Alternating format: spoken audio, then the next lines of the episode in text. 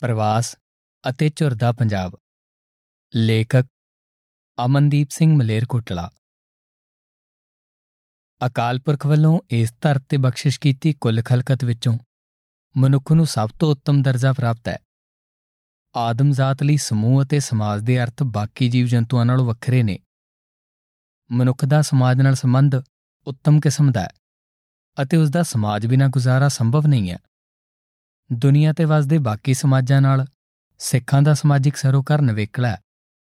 ਸਿੱਖਾਂ ਦੇ ਸਮਾਜਿਕ ਸਰੋਕਾਰ ਨੂੰ ਸਮਝਣ ਲਈ ਇਸ ਦੀਆਂ ਸੰਵੇਦਨਸ਼ੀਲ ਅਤੇ ਭੀੜੀਆਂ ਤੰਦਾਂ ਨੂੰ ਸਮਝਣਾ ਬਹੁਤ ਜ਼ਰੂਰੀ ਹੈ। ਇੱਕ ਸਮਾਜ ਦੇ ਰੂਪ ਵਿੱਚ ਸਿੱਖ ਕਿਵੇਂ ਸੋਚਦੇ ਨੇ? ਇਸ ਦਾ ਸਪਸ਼ਟ ਝਲਕਾਰਾ ਗੁਰੂ ਸਾਹਿਬਾਨ ਦੇ ਜੀਵਨ ਕਾਲ ਦੌਰਾਨ, ਬਾਬਾ ਬੰਦਾ ਸਿੰਘ ਬਹਾਦਰ ਦੇ ਸਮੇਂ, ਮਿਸਲਾਂ ਅਤੇ ਘੱਲੂਘਾਰਿਆਂ ਸਮੇਂ, ਸਿੱਖ ਰਾਜ ਦੀ ਸਥਾਪਤੀ ਅਤੇ ਖੰਡਾ ਸਮੇਂ ਅੰਗਰੇਜ਼ੀ ਰਾਜ ਅਤੇ ਅੰਗਰੇਜ਼ੀ ਰਾਜ ਦੌਰਾਨ ਚੱਲੀਆਂ ਸਿੱਖ ਲਹਿਰਾਂ ਸਮੇਂ ਅਤੇ ਪਿਛਲੇ ਸਮੇਂ ਤੱਕ ਦੀ ਰਾਸੀ ਉਤਪਤੀ ਸਮੇਂ ਸਪਸ਼ਟ ਰੂਪ ਵਿੱਚ ਦੇਖਿਆ ਜਾ ਸਕਦਾ ਹੈ। ਪਿਛਲੇ ਦਹਾਕਿਆਂ ਵਿੱਚ ਚੱਲੀਆਂ ਲਹਿਰਾਂ, ਇੱਥੋਂ ਤੱਕ ਕਿ ਮੌਜੂਦਾ ਦੌਰ ਦਾ ਕਿਸਾਨੀ ਸੰਘਰਸ਼ ਵੀ ਸਿੱਖਾਂ ਅਤੇ ਪੰਜਾਬੀਆਂ ਦੇ ਸਮਾਜਿਕ ਸੰਬੰਧਾਂ ਦੇ ਪ੍ਰਪੱਕਤਾ ਦੇ ਦਰਸ਼ਨ ਕਰਾਉਂਦਾ ਹੈ। ਮਨੁੱਖਾਂ ਨਾਲ ਤਾਂ ਕੀ ਪੰਜਾਬ ਦੇ ਲੋਕਾਂ ਦਾ ਪਸ਼ੂਆਂ, ਫਸਲਾਂ, ਖੇਤੀ ਅਤੇ ਹੋਰ ਜੀਵ ਜੰਤੂਆਂ ਨਾਲ ਸਰੋਕਾਰ ਤੇ ਰਿਸ਼ਤਾ ਮਿਸਾਲੀ ਕਿਸਮ ਦਾ ਹੈ। ਅਸੀਂ ਅਕਸਰ ਸੁਣਦੇ ਹਾਂ, ਇਹ ਪੁਰਾਣੇ ਸਮੇਂ ਵਿੱਚ ਜਦੋਂ ਸਾਡੇ ਪੁਰਖੇ ਬਲਦਾਂ ਨਾਲ ਖੇਤੀ ਕਰਦੇ ਸਨ, ਜਦੋਂ ਕੋਈ ਬਲਦ ਬੁੱਢਾ ਹੋ ਜਾਣਾ, ਤਾਂ ਉਸ ਦੀ ਸੇਵਾ ਸੰਭਾਲ ਘਰ ਦੇ ਬਜ਼ੁਰਗਾਂ ਵਾਂਗੀ ਕੀਤੀ ਜਾਂਦੀ ਸੀ ਅਤੇ ਉਸਨੇ ਘਰਾਂ ਦੇ ਬਜ਼ੁਰਗਾਂ ਵਾਂਗੀ ਉਮਰ ਵਿਹਾ ਕੇ ਕਿਸਾਨ ਦੇ ਘਰ ਹੀ ਪ੍ਰਾਣ ਤਿਆਗਣੇ ਹੁੰਦੇ ਸਨ। ਲਵੇਰਿਆਂ ਪ੍ਰਤੀ ਵਿਹਾਰ ਵੀ ਇਸੇ ਕਿਸਮ ਦਾ ਸੀ। ਪੁਰਾਣੇ ਸਮੇਂ ਵਿੱਚ ਜਦੋਂ ਪਿੰਡਾਂ ਦੀ ਆਰਥਿਕਤਾ ਪੂਰੀ ਤਰ੍ਹਾਂ ਖੇਤੀ ਤੇ ਆਧਾਰਿਤ ਸੀ ਤਾਂ ਬੇਜ਼ਮੀਨੇ ਲੋਕ ਕਿਸਾਨ ਨਾਲ ਸੀਰ ਭਾਵ ਸਾਂਝ ਦੀ ਖੇਤੀ ਕਰਦੇ ਸੀ। ਪੰਜਾਬ ਵਿੱਚ ਹਜ਼ਾਰਾਂ ਉਦਾਹਰਨਾਂ ਅਜਿਹੀਆਂ ਨੇ, ਜਿੱਥੇ ਇਹ ਸਾਂਝ ਕਈ ਪੁਸ਼ਤਾਂ ਤੱਕ ਨਿਭਦੀ ਰਹੀ ਹੈ। ਭਾਵੇਂ ਕਿ ਸਿਆਸੀ ਲੋਭ ਵਿੱਚ ਆ ਕੇ ਕੁਝ ਗੈਰ ਸੰਜੀਦਾ ਲੋਕਾਂ ਨੇ ਇਹਨਾਂ ਸੰਬੰਧਾਂ ਵਿੱਚ ਖਟਾਸ ਪੈਦਾ ਕਰਨ ਦੀ ਕੋਈ ਕਸਰ ਨਹੀਂ ਛੱਡੀ। ਪਰ ਸ਼ਾਇਦ ਉਹ ਇਹ ਨਹੀਂ ਜਾਣਦੇ ਕਿ ਪੰਜਾਬ ਵਸਦਾ ਗੁਰਾਂ ਦੇ ਨਾਂ ਉੱਤੇ ਰਿਸ਼ਤਿਆਂ ਵਿੱਚ ਮਜ਼ਬੂਤ ਤੰਦਾਂ ਸਾਹਾਂ ਨਾਲ ਨਿਭਦੀਆਂ ਤੇ ਮੌਤ ਨਾਲ ਟੁੱਟਦੀਆਂ ਨੇ। ਮੌਤ ਪ੍ਰਤੀ ਵੀ ਧਰਤ ਪੰਜਾਬ ਦੇ ਵਾਸੀਆਂ ਦੀ ਸਮਝ ਬਹੁਤ ਸੂਖਮ ਅਤੇ ਪਾਕੀਜ਼ਗੀ ਵਾਲੀ ਹੈ। ਦੁਨੀਆ ਭਰ ਵਿੱਚ ਬੰਦੇ ਦੇ ਮਰਨ ਤੋਂ ਬਾਅਦ ਬੰਦਾ ਮੁੱਕ ਗਿਆ ਸ਼ਬਦ ਦੀ ਵਰਤੋਂ ਕੀਤੀ ਜਾਂਦੀ ਹੈ ਪਰੰਤੂ ਸਾਡੇ ਗੁਰੂ ਸਾਹਿਬਾਨ ਨੇ ਇਸ ਅਟਲ ਸਚਾਈ ਲਈ ਵੀ ਬੇਹੱਦ ਸਤਿਕਾਰਤ ਸ਼ਬਦ ਅਕਾਲ ਚਲਾਣਾ ਵਰਤਿਆ। ਕਿਸੇ ਦੀ ਮੌਤ ਤੇ ਸਾਡੇ ਲੋਕ ਚੜ੍ਹਾਈ ਕਰ ਗਿਆ ਜਾਂ ਅਕਾਲ ਚਲਾਣਾ ਕਰ ਗਿਆ ਸ਼ਬਦ ਦੀ ਵਰਤੋਂ ਕਰਦੇ ਨੇ। ਮੌਤ ਤੋਂ ਬਾਅਦ ਅੰਤਮ ਅਰਦਾਸ ਕਰਕੇ ਹੀ ਮਨੁੱਖ ਦਾ ਮਨੁੱਖ ਨਾਲ ਸੰਬੰਧ ਖਤਮ ਮੰਨਿਆ ਜਾਂਦਾ ਹੈ। ਫੇਰ ਵੀ ਅਕਾਲ ਨਾਲ ਭੇਦ ਹੋਏ ਮਨੁੱਖ ਦੀ ਸਦੀਵੀ ਤੇ ਮਿੱਠੀ ਯਾਦ ਆਪਣੇ ਦੇ ਮਨ ਵਿੱਚ ਸਮੋਈ ਰਹਿੰਦੀ ਹੈ। ਭਾਵੇਂ ਕਿ ਸ਼ਹੀਦ ਨਾਲ ਸਾਡਾ ਸੰਬੰਧ ਸ਼ਹਾਦਤ ਤੋਂ ਬਾਅਦ ਸ਼ੁਰੂ ਹੁੰਦਾ ਹੈ। ਸਵਾਲ ਹੁਣ ਇਹ ਹੈ ਕਿ ਰਿਸ਼ਤਿਆਂ ਦੇ ਮੋਹ ਦੀਆਂ ਤੰਦਾਂ ਵਿੱਚ ਇਸ ਤਰ੍ਹਾਂ ਲਵਰੇਜ਼ ਅਤੇ ਗੜੁੱਚੇ ਸਮਾਜ ਦੀ ਮਾਨਸਿਕਤਾ ਤੇ ਅਜੋਕੇ ਪ੍ਰਵਾਸ ਦਾ ਕੀ ਪ੍ਰਭਾਵ ਪੈ ਰਿਹਾ ਹੈ? ਪੰਜਾਬ ਤੋਂ ਪ੍ਰਵਾਸ ਕੋਈ ਨਵਾਂ ਵਰਤਾਰਾ ਨਹੀਂ ਹੈ, ਪਰ ਪਹਿਲਾਂ ਪ੍ਰਵਾਸ ਦਾ ਰੂਪ ਅਤੇ ਮਕਸਦ ਹੋਰ ਸੀ। ਇਹ ਪ੍ਰਵਾਸ ਅਜੋਕੇ ਵਰਤਾਰੇ ਵਾਂਗ ਹਿਜਰਤ ਵਰਗਾ ਨਹੀਂ ਸੀ। ਸਗੋਂ ਇਹ ਥੋੜ ਚਿਰਾ ਭਾਵ ਕੁਝ ਸਾਲਾਂ ਜਾਂ ਇੱਕ ਦੋ ਦਹਾਕਿਆਂ ਦਾ ਹੁੰਦਾ ਸੀ। ਲੋਕ ਵਿਦਿਆ ਪ੍ਰਾਪਤੀ ਜਾਂ ਮਾਇਕ ਸੌਖ ਲਈ ਬੇਗਾਨੀ ਧਰਤੀ ਤੇ ਜਾਂਦੇ ਅਤੇ ਸਮਾਂ ਪਾ ਕੇ ਮੁੜ ਆਪਣੀ ਧਰਤੀ ਤੇ ਆ ਕੇ ਵਸਦੇ। ਲਾਮ ਨੂੰ ਗਏ ਲੋਕ ਵੀ ਜੰਗਾ ਮੁੱਕਣ ਤੇ ਮੁੜ ਆਉਂਦੇ ਸੀ। ਉਹਨਾਂ ਸਮੇਂ ਵਿੱਚ ਵੀ ਇਹਨਾਂ ਪ੍ਰਦੇਸੀਆਂ ਦੀ ਯਾਦ ਵਿੱਚ ਗਾਏ ਲੋਕ ਗੀਤਾਂ ਵਿੱਚ ਡਾਢਾ ਦਰਦ ਹੁੰਦਾ ਸੀ। ਪਰ ਅਜੋਕੇ ਪਦਾਰਥਵਾਦੀ ਯੁੱਗ ਵਿੱਚ ਪ੍ਰਵਾਸ ਦੇ ਅਰਥ ਬਿਲਕੁਲ ਬਦਲ ਗਏ ਨੇ। ਪੰਜਾਬ ਤੋਂ ਹੋ ਰਿਹਾ ਬੇਮੁਹਾਰਾ ਅਤੇ ਦਿਸ਼ਾਹੀਣ ਪ੍ਰਵਾਸ, ਪੰਜਾਬ, ਪੰਜਾਬੀਅਤ ਅਤੇ ਸਿੱਖਾਂ ਦੀ ਤਰਜ਼ ਜ਼ਿੰਦਗੀ ਦੇ ਸਾਰੇ ਪਹਿਲੂਆਂ ਨੂੰ ਪ੍ਰਭਾਵਿਤ ਕਰ ਰਿਹਾ ਹੈ, ਜਿਨ੍ਹਾਂ ਵਿੱਚੋਂ ਮਾਨਸਿਕ ਸਿਹਤ ਅਹਿਮ ਮੁੱਦਾ ਹੈ। ਪੰਜਾਬ ਦੀ ਮਾਨਸਿਕ ਸਿਹਤ ਬਾਰੇ ਪਿੱਛੇ ਜਿਹੇ ਜਾਰੀ ਹੋਏ ਅੰਕੜਿਆਂ ਤੋਂ ਹੈਰਾਨੀਜਨਕ ਖੁਲਾਸਾ ਹੋਇਆ। ਜਿਸ ਅਨੁਸਾਰ ਪੰਜਾਬ ਵਿੱਚ ਮਾਨਸਿਕ ਸਿਹਤ ਵਿਕਾਰਾਂ ਦੇ ਮਾਮਲਿਆਂ ਵਿੱਚ 20% ਦੀ ਵਾਧਾ ਹੋਇਆ, ਜੋ ਕਿ ਇੱਕ ਗੰਭੀਰ ਚਿੰਤਾ ਦਾ ਵਿਸ਼ਾ ਹੈ। ਪ੍ਰਵਾਸ ਨੇ ਪੰਜਾਬੀਆਂ ਦੇ ਹਰ ਉਮਰ ਵਰਗ ਦੀ ਮਾਨਸਿਕਤਾ ਨੂੰ ਪ੍ਰਭਾਵਿਤ ਕੀਤਾ। ਸਭ ਤੋਂ ਪਹਿਲਾ ਪ੍ਰਭਾਵਿਤ ਵਰਗ ਨਵਜੰਮੇ ਜਾਂ ਬਹੁਤ ਛੋਟੇ ਬੱਚੇ ਨੇ। ਪ੍ਰਵਾਸ ਦੇ ਮੁੱਢਲੇ ਸੰਘਰਸ਼ ਦੀਆਂ ਚੁਣੌਤੀਆਂ ਹੰਢਾ ਰਹੇ ਮਾਪਿਓ ਅਕਸਰ ਆਪਣੇ 6 ਮਹੀਨੇ, ਸਾਲ 2 ਸਾਲਾਂ ਦੀਆਂ ਔਲਾਦਾਂ ਨੂੰ ਆਪਣੇ ਰਿਸ਼ਤੇਦਾਰਾਂ ਕੋਲ ਛੱਡ ਜਾਂਦੇ ਨੇ। ਤਾਂ ਜੋ ਉਹ ਵਧੇਰੇ ਸੌਖ ਨਾਲ ਬਹੁਤਾ ਕੰਮ ਕਰਕੇ ਬਹੁਤੇ ਪੈਸੇ ਕਮਾ ਸਕਣ। ਹੁਣ ਕੋਈ ਵੀ ਸਕਾ ਸੰਬੰਧੀ ਭਾਵੇਂ ਜਿੰਨਾ ਮਰਜ਼ੀ ਲਾੜ ਲੜਾਏ, ਪਰ ਮਾਪਿਓ ਵੀ ਹੋਣਾ ਬੱਚਾ ਕਿਸ ਤਰ੍ਹਾਂ ਦੀ ਮਾਨਸਿਕ ਅਵਸਥਾ ਵਿੱਚੋਂ ਲੰਘ ਰਿਹਾ ਹੁੰਦਾ ਹੈ ਉਸ ਨੂੰ ਸਹਿਜੇ ਸਮਝਿਆ ਜਾ ਸਕਦਾ ਹੈ। ਇਸ ਤਰ੍ਹਾਂ ਦੇ ਅਧੂਰੇ ਪਾਲਣ ਪੋਸ਼ਣ ਦਾ ਅਸਰ ਤਾਂ ਉਮਰ ਉਸ ਦੀ ਜ਼ਿੰਦਗੀ ਤੇ ਰਹੇਗਾ। ਜਿਹੜੇ ਮਾਪਿਓ ਬੱਚੇ ਦੇ ਬਚਪਨ ਵੇਲੇ ਉਸ ਤੋਂ ਦੂਰ ਹੋ ਗਏ, ਉਹ ਬੱਚਾ ਜਵਾਨ ਹੋ ਕੇ, ਬੁੱਢੇ ਹੋ ਚੁੱਕੇ ਮਾਪਿਆਂ ਦੇ ਨੇੜੇ ਕਿਉਂ ਹੋ ਪ੍ਰਵਾਸ ਤੋਂ ਪ੍ਰਭਾਵਿਤ ਦੂਜਾ ਵਰਗ ਉਹਨਾਂ ਜਵਾਨ ਬੱਚਿਆਂ ਦਾ ਹੈ, ਜੋ ਕਿਸੇ ਕਾਰਨ ਵਿਦੇਸ਼ ਜਾਣ ਵਾਲੀ ਅੰਗਰੇਜ਼ੀ ਦੀ ਪ੍ਰੀਖਿਆ ਪਾਸ ਨਹੀਂ ਕਰ ਸਕੇ ਜਾਂ ਕਿਸੇ ਹੋਰ ਕਾਰਨ ਉਹਨਾਂ ਦਾ ਵਿਦੇਸ਼ ਜਾਣ ਦਾ ਸਬਬ ਨਹੀਂ ਬਣ ਸਕਿਆ। ਉਹ ਤਾਂ ਬਸ ਇਸੇ ਨਮੋਸ਼ੀ ਦਾ ਸ਼ਿਕਾਰ ਨੇ ਕਿ ਵਿਦੇਸ਼ ਨਾ ਜਾਣ ਕਾਰਨ ਜੀਵਨ ਦਾ ਅਸਲ ਮਕਸਦ ਹੀ ਗਵਾ ਲਿਆ। ਹੁਣ ਉਹਨਾਂ ਦਾ ਕਿਸੇ ਵੀ ਉਸਾਰੂ ਕੰਮ ਵਿੱਚ ਮਨ ਨਹੀਂ ਲੱਗ ਰਿਹਾ। ਜੇਕਰ ਉਹ ਅਗਲੇਰੀ ਪੜ੍ਹਾਈ ਕਰ ਵੀ ਰਹੇ ਨੇ, ਤਾਂ ਉਹਨਾਂ ਨੂੰ ਵਿਅਰਥ ਲੱਗ ਰਹੀ ਹੈ। ਦਿਸ਼ਾਹੀਣ ਹੋਈ ਜਵਾਨੀ ਨਸ਼ਿਆਂ ਦੀ ਦਲਦਲ ਵਿੱਚ ਧਸਦੀ ਜਾ ਰਹੀ ਹੈ। ਨਵੇਂ-ਨਵੇਂ ਵਿਦੇਸ਼ ਗਏ ਸਮਝ ਤੋਂ ਕੋਰੇ ਇਹਨਾਂ ਦੇ ਸਾਥੀ ਇਹਨਾਂ ਨੂੰ ਫੋਨ ਕਰਕੇ ਆਪਣੀ ਅਖੋਤੀ ਵਿਦੇਸ਼ੀ ਚਮਕਦਮਕ ਦਿਖਾਉਣ ਦੇ ਚੱਕਰ ਵਿੱਚ ਇਹਨਾਂ ਨੂੰ ਹੋਰ ਵਧੇਰੇ ਹੀਣਤਾ ਵਿੱਚ ਲਿਜਾ ਰਹੇ ਨੇ। ਇੱਥੇ ਰੱਖਿਆ ਕੀਆ ਵਰਗੇ ਅਖੜ ਬੋਲ, ਅਲੜ ਮਾਨਸਿਕਤਾ ਨੂੰ ਝੰਜੋੜਨ ਲਈ ਕਾਫੀ ਨੇ।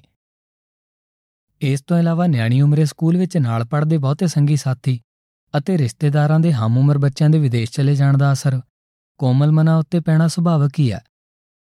ਉੱਪਰੋਂ ਸਮਾਜ ਦੀ ਬਹੁਤੇ ਕੰਗਾਲੀ ਅਤੇ ਆਪੋਤਾਪੀ ਕਾਰਨ ਕੋਈ ਗੱਲ ਕਰਨ ਸੁਣਨ ਵਾਲਾ ਵੀ ਨਹੀਂ ਹੈ।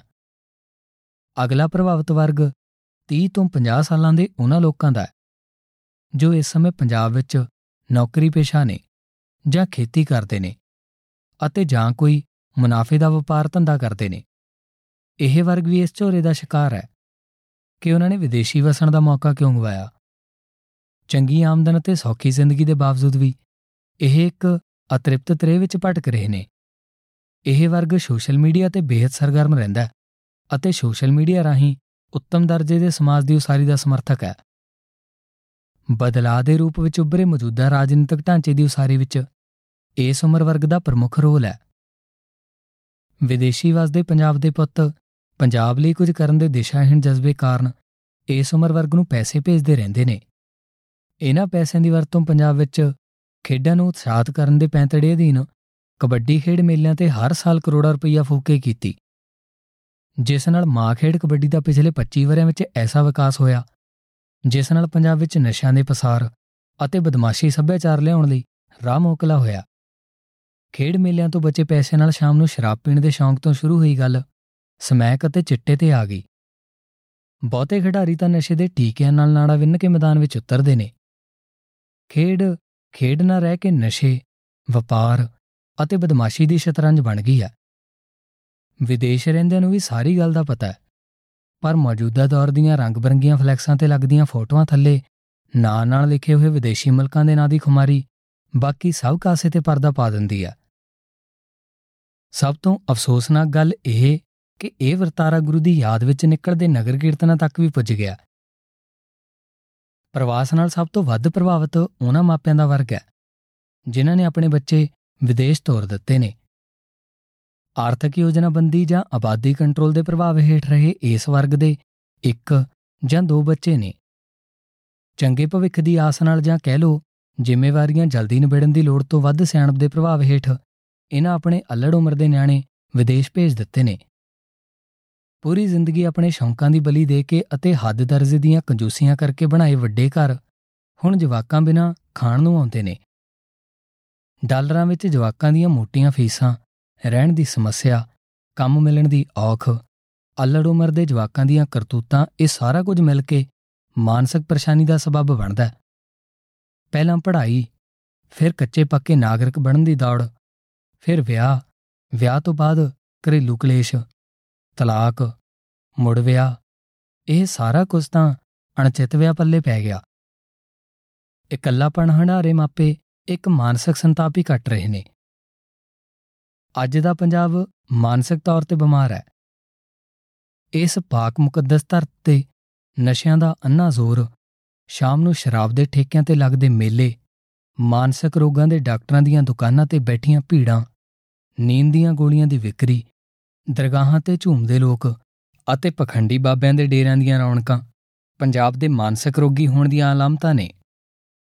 ਪਹਿਲਾਂ ਪ੍ਰਵਾਸ ਨੇ ਪੰਜਾਬ ਨੂੰ ਸੰਭਿਆ ਸੀ ਤੇ ਪੰਜਾਬ ਵਿੱਚ ਰੰਗਲੇ ਚਬਾਰੇ ਪਵਾਏ ਸੀ। ਹੁਣ ਦਾ ਦਿਸ਼ਾਹੀਣ ਅਤੇ ਹਿਜਰਤ ਵਰਗਾ ਮੂੰਹ ਜ਼ੋਰ ਪ੍ਰਵਾਸ ਪੰਜਾਬ ਨੂੰ ਉਜਾੜ ਰਿਹਾ ਹੈ ਤੇ ਖਾਲੀ ਕਰ ਰਿਹਾ ਹੈ। ਨਾਲ ਹੀ ਪੰਜਾਬ ਦੀ ਸੰਵੇਦਨਸ਼ੀਲ ਮਾਨਸਿਕਤਾ ਨੂੰ ਬਹੁਤ ਕੁਚੱਜੇ ਢੰਗ ਨਾਲ ਪ੍ਰਭਾਵਿਤ ਕਰ ਰਿਹਾ ਹੈ। ਗੰਭੀਰ ਚਿੰਤਨ ਦਾ ਸਮਾਂ ਆ ਗਿਆ। ਇਹ ਨਾ ਹੋਵੇ ਕਿ ਬਹੁਤ ਦੇਰ ਹੋ ਜਾਵੇ। ਵਾਹਿਗੁਰੂ ਜੀ ਕਾ ਖਾਲਸਾ, ਵਾਹਿਗੁਰੂ ਜੀ ਕੀ ਫਤਿਹ। ਕਰਨ ਦੇ ਦਿਸ਼ਾਹੀਣ ਜਜ਼ਬੇ ਕਾਰਨ ਇਸ ਉਮਰ ਵਰਗ ਨੂੰ ਪੈਸੇ ਭੇਜਦੇ ਰਹਿੰਦੇ ਨੇ। ਇਹਨਾਂ ਪੈਸਿਆਂ ਦੀ ਵਰਤੋਂ ਪੰਜਾਬ ਵਿੱਚ ਖੇਡਾਂ ਨੂੰ ਉਤਸ਼ਾਹਤ ਕਰਨ ਦੇ ਪੈਂਤੜੇ ਅਧੀਨ ਕਬੱਡੀ ਖੇਡ ਮੇਲਿਆਂ ਤੇ ਹਰ ਸਾਲ ਕਰੋੜਾਂ ਰੁਪਈਆ ਫੂਕੇ ਕੀਤੀ। ਜਿਸ ਨਾਲ ਮਾਂ ਖੇਡ ਕਬੱਡੀ ਦਾ ਪਿਛਲੇ 25 ਵਰਿਆਂ ਵਿੱਚ ਐਸਾ ਵਿਕਾਸ ਹੋਇਆ, ਜਿਸ ਨਾਲ ਪੰਜਾਬ ਵਿੱਚ ਨਸ਼ਿਆਂ ਦੇ ਪਸਾਰ ਅਤੇ ਬਦਮਾਸ਼ੀ ਸੱਭਿਆਚਾਰ ਲਿਆਉਣ ਲਈ ਰਾਹ ਮੋਕਲਾ ਹੋਇਆ। ਖੇਡ ਮੇਲਿਆਂ ਤੋਂ ਬਚੇ ਪੈਸੇ ਨਾਲ ਸ਼ਾਮ ਨੂੰ ਸ਼ਰਾਬ ਪੀਣ ਦੇ ਸ਼ੌਂਕ ਤੋਂ ਸ਼ੁਰੂ ਹੋਈ ਗੱਲ ਸਮੈਕ ਅਤੇ ਚਿੱਟੇ ਤੇ ਆ ਗਈ। ਬਹੁਤੇ ਖਿਡਾਰੀ ਤਾਂ ਨਸ਼ੇ ਦੇ ਟੀਕਿਆਂ ਨਾਲ ਨਾੜਾ ਵਿੰਨ ਕੇ ਮੈਦਾਨ ਵਿੱਚ ਉਤਰਦੇ ਨੇ। ਖੇਡ ਖੇਡ ਨਾ ਰਹਿ ਕੇ ਨਸ਼ੇ, ਵਪਾਰ ਅਤੇ ਬਦਮਾਸ਼ੀ ਦੀ ਸ਼ਤਰੰਜ ਬਣ ਗਈ ਹੈ।